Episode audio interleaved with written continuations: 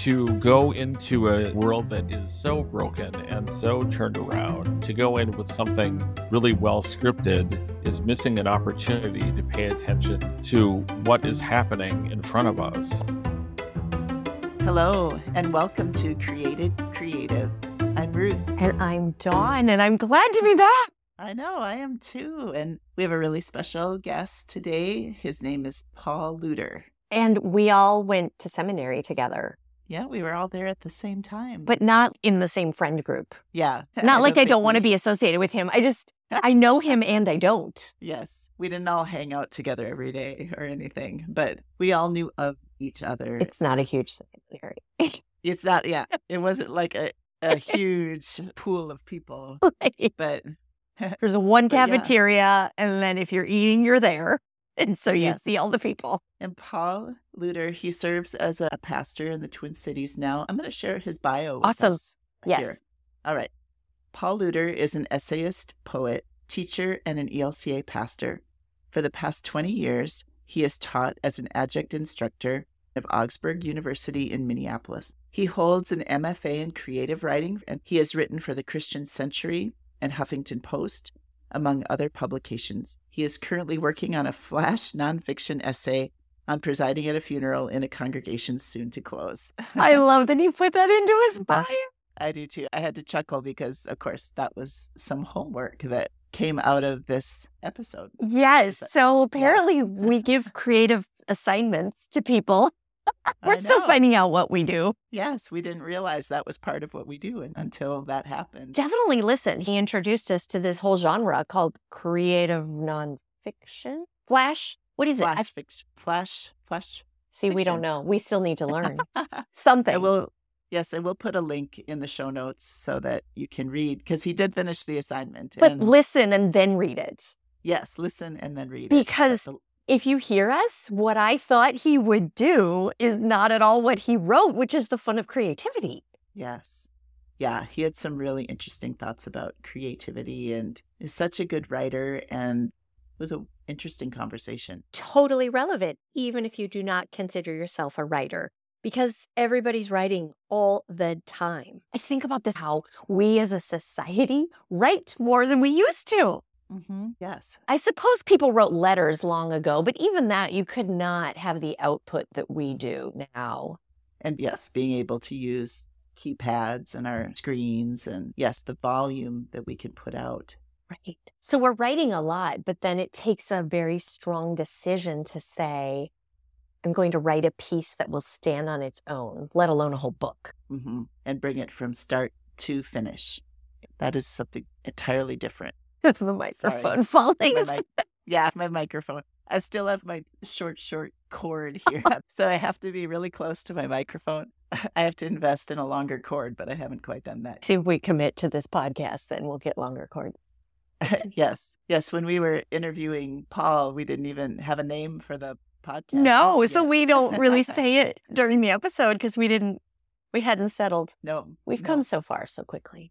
I know. We've learned so much. And I'm excited for the listeners to hear this episode and to hear Paul's beautiful made-for-radio voice. And if it resonates, remember to follow, like, share, review, whatever people do. Yes, definitely. Tell people about us because there's going to be lots more to come. And it's only getting started. You don't have to have gone to seminary with us or know us a bazillion years in order to be part of this podcast. If you know someone no. who's a minister doing creative things, reach out. Yes, definitely let us know. I know that's always been one of the best ways that I've found new people to create things for Consecrate is just through people sharing with me ideas. So I think people are going to love this episode. What do you think? Well, rate it, right? Then yeah. we'll know. Yeah. But if you hate it, don't rate it because then yeah. you know it's bad stats.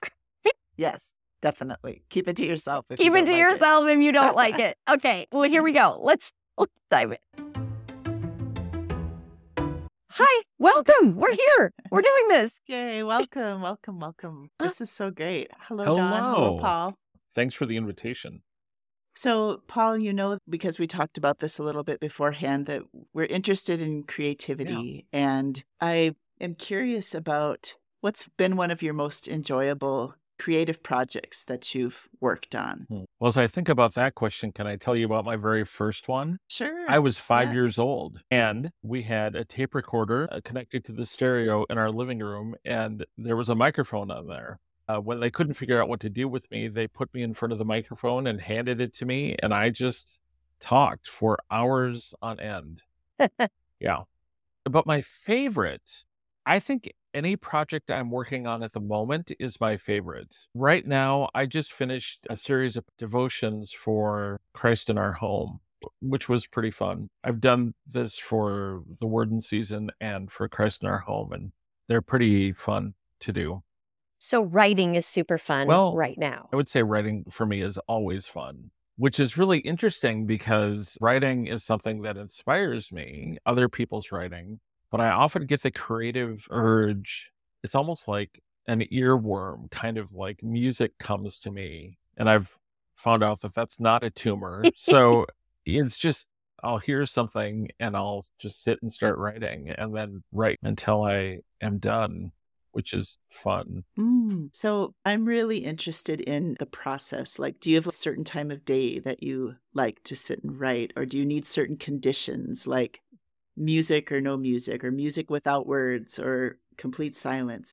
I used to need music with words in order to get going. And now hmm. I prefer music without words, actually.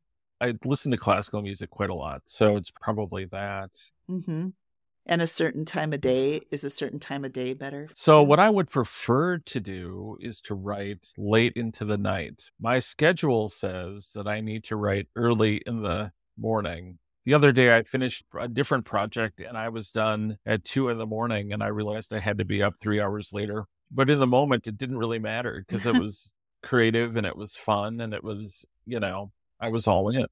You were in that sense of flow. Yes. Mihaly Csikszentmihalyi, the sense of flow where you are unaware of time or your body needing food. You're just in the creative zone. I have that book and I've used that book and it's on my shelf at church. I love that. Yes, that's right. And you were in it. And I was You're in like, it. Yeah, completely. Could you say the name of that book one more time? It's Creativity is the title. Well, he has two. There's one that's mm-hmm. called Flow. The other one is called Creativity. I was introduced to this person because of the book Creativity, and then I went back and read Flow, and both very, very helpful. It sounds great. What else? What are the other conditions? You've mentioned right. the music. You've mentioned the time of day. What gets you to flow? I need relative quiet to write, to be honest. That has not always been the case, but the longer I've worked on writing and the better I've become at it, one of the elements has been there's nothing else around me. There's nothing else going on. It is true that sometimes when I'm in flow, it doesn't matter if like the house fell down, I would still be at my computer writing. But really uh, prefer the quiet. So early in the morning, late at night is super important. I have to have a mug full of water. Sometimes I'll write when my daughter is up. And if she's sitting next to me on the floor doing her reading and writing, I find that kind of gets things going for me.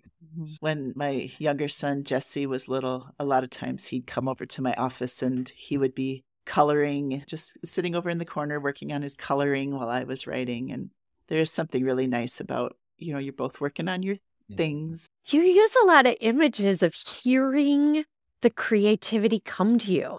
And you know what's funny about that is I'm not a musician. Maybe this is your music.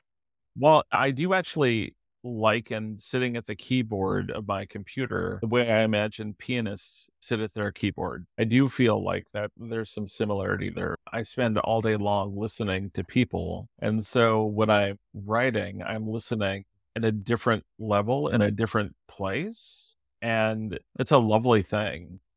I never walk away from writing saying, well, that was a waste of time. Because yeah. one of the things about writing is that nothing is ever lost. Mm-hmm. I mean, you can think, what is this? But it all fits somewhere. It all works. And it's sort of lovely when it does. I'm curious. Have you ever done the nano write mo, you know, the writing? I know of it. I haven't. I've thought about it. I do a lot of writing of flash nonfiction. Oh, and oh, what's that? Tell us so that. So flashlight fiction is seven hundred fifty words, anything that you want to write. And there's a site called Brevity that yeah. publishes flash creative nonfiction. And the guy who is the grand poobah of it is named Dinty Moore. I kid you not. Dinty Moore is his name. And he's a Buddhist and really wonderful writer and editor. He sits at his computer and waits for these things to come in, and you turn it in and you probably get a rejection in about a half an hour, forty-five minutes, but you're still writing. So it's worth it. It's worth checking out. Brevity is the website. Brevity. Yeah. I'm wondering, are you experiencing a creative discovery as you write? Do you know the end when you start? No. So you're writing to find the end. You're having a creative moment along with the reader. And that's something that, that has changed over time. When I first started writing, what would seize me up about the blank page was that I didn't know everything about what I was going to write. And then I got into an M F A program and realized that that's actually the writing process itself, that to sit at a page is the whole thing and just let it come, which is a lot of fun. Do you know that concept about the Greek muse? Back long ago, the Greeks did not believe individuals who are creative. They believe these muses are floating around looking for someone who is already writing. You're sort of talking in those terms of, I sit down at the blank page and it comes, or I hear an earworm. There's something about, it's like hmm. out there being channeled through you. I don't want to put words in your mouth, yeah. but I just see overlaps. Well, I'll say this. There are poets, uh, well-known poets from the past who have said that when a poem comes, they have to sit down right away. Otherwise, they won't get a page uh, because it will go as quickly as it as it comes. I don't know about that. I love that. I hadn't heard about that concept until I was reading Elizabeth Gilbert's book, Big Magic. Yes. yes. Yeah. Uh-huh. And she was talking about that. And yeah. And she not only writes about it, but then she was interviewed yes. on Kate Bowler, uh-huh. actually. And she said that. And I said, well, that puts a lot of emphasis in the creative process on attentiveness then. Whoa, say more about that. Yeah. So if the creativity comes and you're not in a place where you can do something with it, she would say it will just go on to somebody else. But is that true? I don't know. I, it could be. It is about some things. And some things I'm glad that I didn't end up writing that I thought I was going to write. Mm-hmm. Like, I'm going to sit down and I'm going to work on this. And then you sit down and you're like, I wrote something completely different. And it was probably mm-hmm. better than what I was going to write to begin with. Or at least it's what I had to write that I didn't know that I needed to write until I sat down. Yeah. So being a writer is listening and being attentive. Yeah. Which I don't think non-writers would say that. Well, some writers wouldn't say that either, I don't think, honestly. I uh, here, I think the creative process as a writer and the creative process as a pastor is very similar. To listen and to lean in and to let happen what needs to happen in that space, in that moment. You never quite know what it's going to be, but you know it's going to be something. So do you preach from a manuscript, or do you lean into that writing and let it happen when it, it's being proclaimed? Uh, I bring neither a manuscript nor notes into the pulpit. Now, people have said, but you're a writer. Why wouldn't you write your sermons? It's a different form of communication. Mm-hmm. I like that you're making the distinction with preaching as a spoken thing, and the people who are reading something they wrote beautifully the previous Wednesday, I can assure you I am not listening. Right. On Sunday. Right. Mm-hmm. Mm-hmm. Right. My people listen because they're not sure if I'm going to use them in the sermon. No, they know better, yeah. but, but they're never quite sure what I'm going to say. But I say jokingly that I want to give the Holy Spirit plenty of room to work. But I don't know that that's so much a joke as it is pointing out there's a lot of improvisation that happens in creativity, whatever it happens to be, whether I'm writing or I'm preaching or I'm sitting and talking with somebody, to just kind of follow that impulse wherever it leads. And to understand that, again, nothing's lost. So then to trust that and just follow where it goes. That kind of connects to another question that I had that was just, how do you see your creativity and your spirituality connect? I would go back to improvisation, actually. I'm a big fan of improvisational comedy because of the way it sets, not only sets the person free, but sets the community free then as well. So I, I'm an interim pastor, and I've done, I've done eight or nine now. And in every situation that I've been in, they have been so hurt and so worried. They needed to find a way to be at ease so that they could be receptive to what God was up to among them. I use a lot of humor in the pulpit, is what I'm trying to say. I think it works. I don't understand a comedy set, but I do think that once you begin talking about people's lives, there's naturally things that are just funny mm-hmm. that people don't know that they can laugh at, but they need to. I feel like you write like an improvisational actor. Maybe, maybe. I don't know if I do or not. Tell me. Well, there's other personality types that would outline it first, but you are willing to step into the scene or the storyline or the argument in nonfiction or whatever without knowing where it's going. That's what an improv actor is doing. Yeah. Oh, for sure. I I should claim that and kind of live into that a little bit. I think it's incredibly possible. I do think that to go into a world that is so broken and so turned around, to go in with something really well scripted is missing an opportunity to pay attention to what is happening in front of us.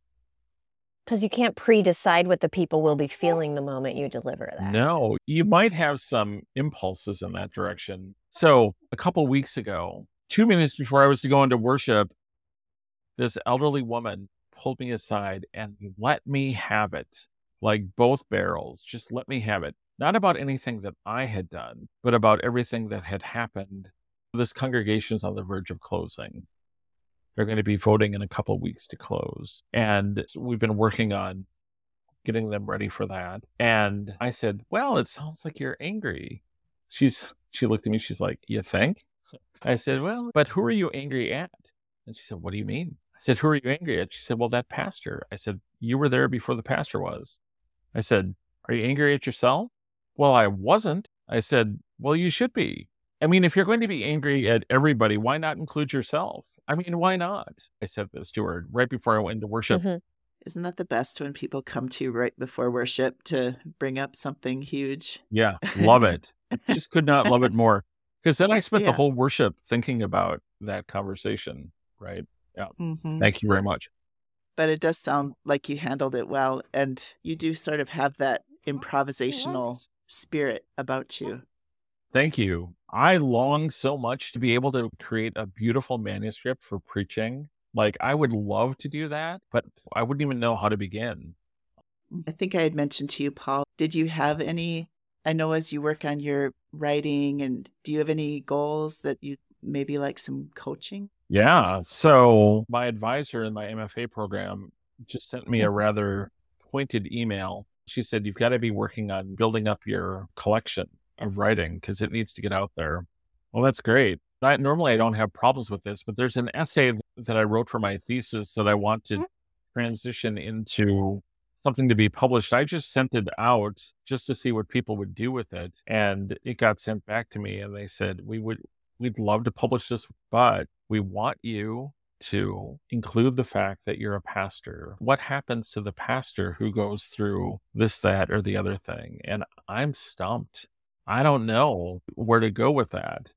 So in two thousand seven, I spent three months in Wittenberg, Germany, and okay. studied and wrote. And I arrived there on the day of when they commemorated Luther's wedding. So I wrote a lot about this from my experience of the people there and what I was thinking about while I was there, but I failed to include anything about being a pastor. So allowing that part of my identity to inform, or that vocation to inform my writing. I've never been good at that. What is the risk of including that you're a pastor? That it just doesn't feel like it's in the flow of mm. the piece? Or is it like, oh, I'm revealing something that I don't need the whole world to know? Or what is it?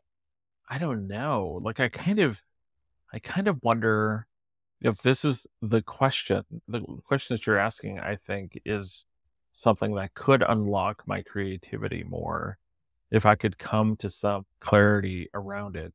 But up until this point, I've, I don't want a whiny, I don't want to be one more that, I don't want to be that pastor who writes something that, in which I'm raking the church over the coals because it's been done over and over and over again. Be the non-whiny voice. Somewhere you got that in your head that if you mention you're a pastor, then you'd be whining about the church? Yeah, yeah.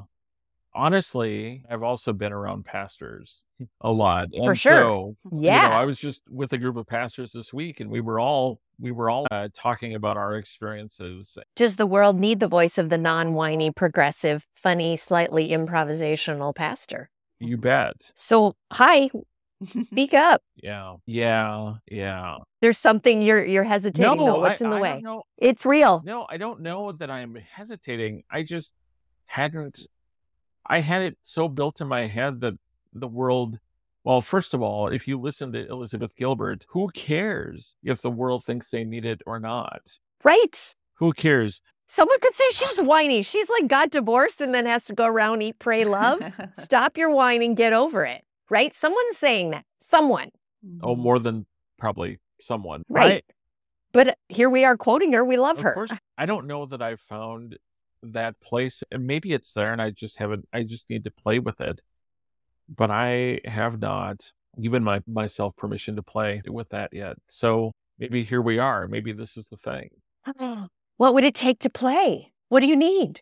Why, I think you just gave me permission. So that may oh, be yeah. all I need. Okay. That may be all I need. Can you write a seven hundred fifty, what was that, flash fiction uh, on? Uh, flash nonfiction. A seven fifty flash nonfiction by next Friday, in which you reveal that you're a pastor and are also talking about some other subject. Yes. I could talk about that, and I have a funeral next Friday.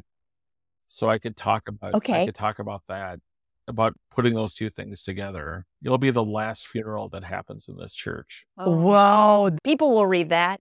Yes. Yeah.